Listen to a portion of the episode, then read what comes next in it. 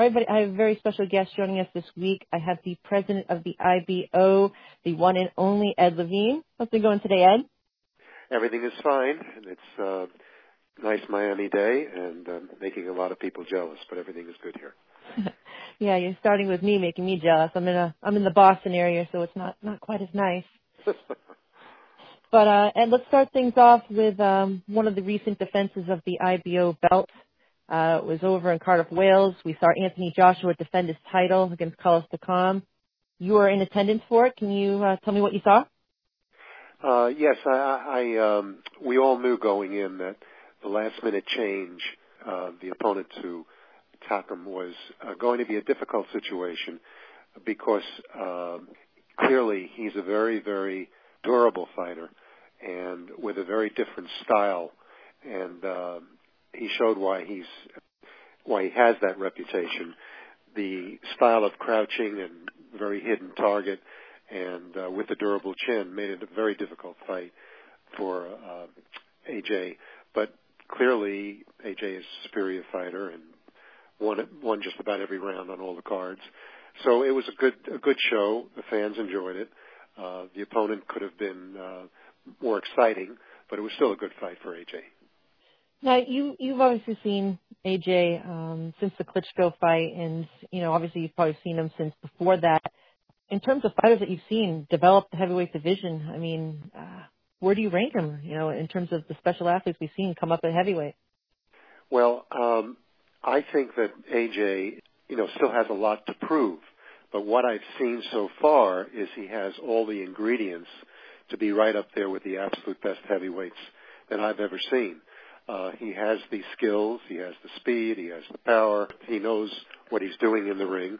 Uh, but he's still a young fighter, and he still has um, he still has to prove that he's one of the great ones, uh, and I think he will do that. Uh, certainly exciting, certainly fan pleasing, uh, has all the tools. I can only see one direction, and that's up for him. Mm. Well, in terms of the heavyweight IBO belts, um, it has a very good history in terms of having dominant champions hold it. Lennox Lewis held it, then Vladimir Klitschko held it for over 10 years. Do you think Anthony Joshua could potentially be one of those type of fighters that could hold it for a long time? Absolutely. I think that uh, Anthony could be another another heavyweight champion for the IBO. That could be. He's only 28 or 29. Uh, he could be a heavyweight champion for another decade. Uh, he has shown some ability to to be to be hurt, but all heavyweights get hurt. Uh, Lennox is the prime prime example. Uh, Lennox is a Hall of Fame heavyweight champion. Uh, he had a couple of fights where he got caught, went down, lost the fight, and came back and beat those fighters handily. I, I see the similar kind of uh, situation with Anthony Joshua. There may be a fight over the next years where he, as he said himself, he could lose his title but I see him coming back and winning the title if that happens, and that's a big if because right now he's young, talented, and I see him as being number one, clearly number one in the heavyweight division. All right, well, Ed, let's turn things to yourself and the IBO. Maybe you could tell the fans a little bit about how you got started with the uh, the IBO belt. Jenna, the you know, there's a lot of criticism about sanctioning bodies, and I try to take those criticisms of some of the other sanctioning bodies and turn that into a business plan that might be welcomed and a change of pace in boxing. And that specifically, one is um, the ratings. There's so much uh, debate over the top 10 in, in every uh, weight division, and I felt that boxing needed a vehicle where uh, we took the human element out of the top 10 rankings and just went ahead and used a computer program, which, as everybody knows, we're now uh, contracted with BoxRec, and all our ratings are BoxRec powered.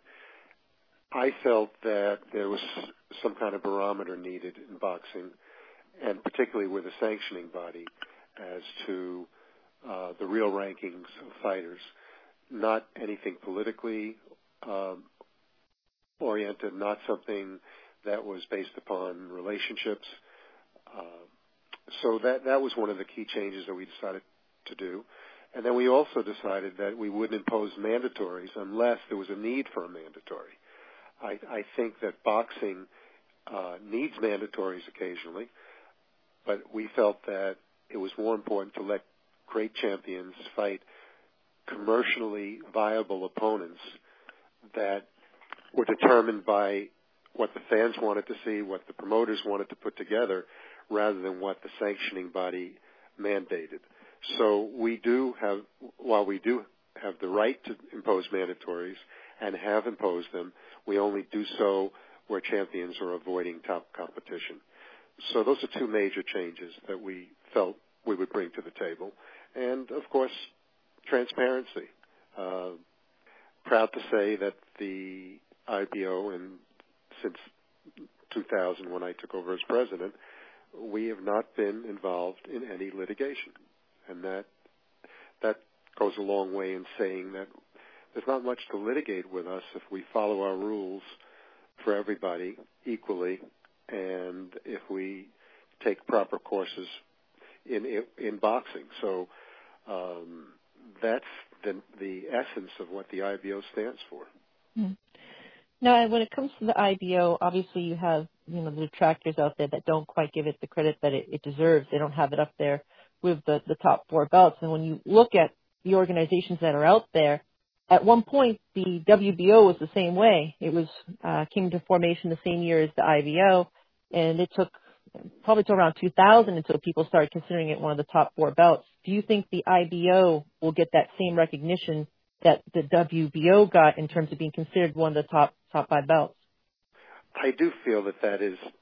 I feel that we're almost there, Jenna, with the with the quality of champions we now have, and um, with the there's a coincidence here that I find really intriguing. I was involved with Chris Eubanks Sr.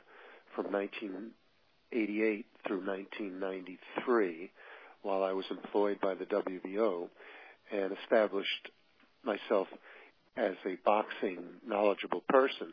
And I took a beautiful journey with Chris Eubanks Sr., and that was part of the growth of the WBO at the time. Now, working with Chris Eubank Jr., who's now the IBO super middleweight champion, it's almost a deja vu moment with uh, having the son following the same path at a similar age and mm-hmm. getting the kind of recognition that the son deserves, that the father also deserved, and and at that time, everybody was saying that, uh, oh, it's not a real title. It's it's just the fourth title. But we've gone through the same growing pains, uh, even though we've had uh, Klitschko and Lewis and Golovkin and Lara and all the other named champions that have fought for our title. But I think that uh, now adding even Chris Eubank to that uh, formula, that it's pretty hard for telecasters and for uh, the fans to say we we're not on the same level because I believe we we we are there. And just to add an aside, the most important thing for the IBO is um, we're not looking to be number five. We're looking to be uh, an, in, an independent sanctioning body that's recognized the most the most prominent, but with a different business model and uh, an independent sanctioning body. And I think we're almost there. All right. Well, when it comes to the IBO belt, I'm sure one thing that you love as president is when a particular fighter shows extreme pride in defending that belt. And we recently saw a case of that with Gennady Golovkin. Canelo Alvarez, you know, did not want to, you know, fight for certain belts for that big super fight. But Gennady was all about defending all of his belts. Can you tell me, as the, the president of the IBO, how you felt when you when you had a champion stick up for the belt like that?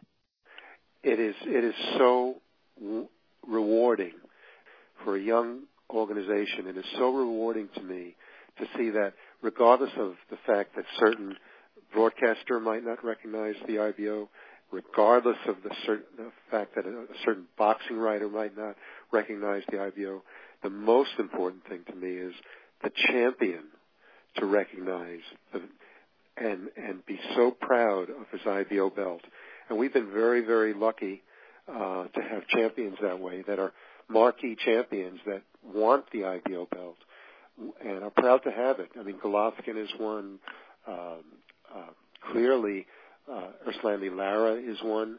Uh, Anthony Joshua has shown an affinity for the IBO belt and that is so rewarding. Uh, going back to Ricky Hatton, Ricky Hatton defended our belt for quite a few times. He was very proud to be the IBO champion. That makes us so proud on the other side. It just is so rewarding. I will, Ed, speaking of Gennady Golovkin, I'm curious, what were your thoughts on the super fight he just had with Canelo Alvarez? Who did you think won that fight? Well, my view on that fight was that styles make fights. Some people believe that uh, Gennady is doesn't is not quite at the pinnacle any longer. I I'm not one of them. Um, I think that the styles uh, of Gennady and Canelo created that kind of fight, and I think that uh, clearly Canelo was very wary of Triple G's punching power, and that's what the way why he fought that fight the way he fought it. I I still saw Gennady cutting off the ring. I saw Gennady take a couple of phenomenal punches from Canelo. Clearly, Gennady's chin is the same chin that he's had in his whole career. He just, it's like any other fighter gets hit by that, he's going to be in trouble. Gennady was not in trouble. I think with the, with uh, a fighter who's aggressive and tries to bring it to Gennady, they'll get knocked out, and his knockouts will continue. Uh, with a fighter who's cautious and and stays away and fights in spurts, they can survive. But I thought Gennady clearly won that fight. I don't see his future as being limited by a next fight or two. I think his future is as far as he wants it to take it. He still has all the talent. Mm. In terms of the rematch, though, who do you favor uh, based on what you saw in the first fight? Clearly, Gennady. I think uh, you know there's a there's a, a large number of people out there who think that he's aging and has lost some of the skills. I'm not one of them. Um, I don't think that uh, I don't think that Canelo improves substantially off that fight. I think the only way Canelo can beat him next time is to bring it to him more and to be more aggressive. And I think if he does that, he plays into uh, Triple G's hands and and finds himself in trouble. Uh, I don't think that the, diff- the next fight will be any different, other than it'll be a clear Gennady victory. That's the way I see it. Mm-hmm. Well, I just got a few more questions before I let you off the line, and I want to talk about the future of the IBO and some of the upcoming title defenses. Can you let the fans know about some of the upcoming title uh, fights for the IBO? Well, we have certain four or five fighters get all the all the news and all the attention, but we we have fights every weekend uh, with other world champions, and some of them are getting attention in their own jurisdiction, but not worldwide yet when I walked into my office this morning, the first thing that I was faced with was all kinds of emails regarding Kevin Lerena, who's our cruiserweight champion. The cruiserweight division is a very active division outside the United States, particularly, and there are some great fighters in that weight category. Kevin Lerena is just getting emails. I have half a dozen on my desk of fights that fighters and managers and matchmakers who want to put their cruiserweights in with Kevin Lerena. Now, he is defending his cruiserweight title in February in South Africa. Um, he's a very, very talented young cruiserweight, and uh, he doesn't get the attention. Uh, he he had a very tough fight when he beat Youri Kalenga, the French fighter.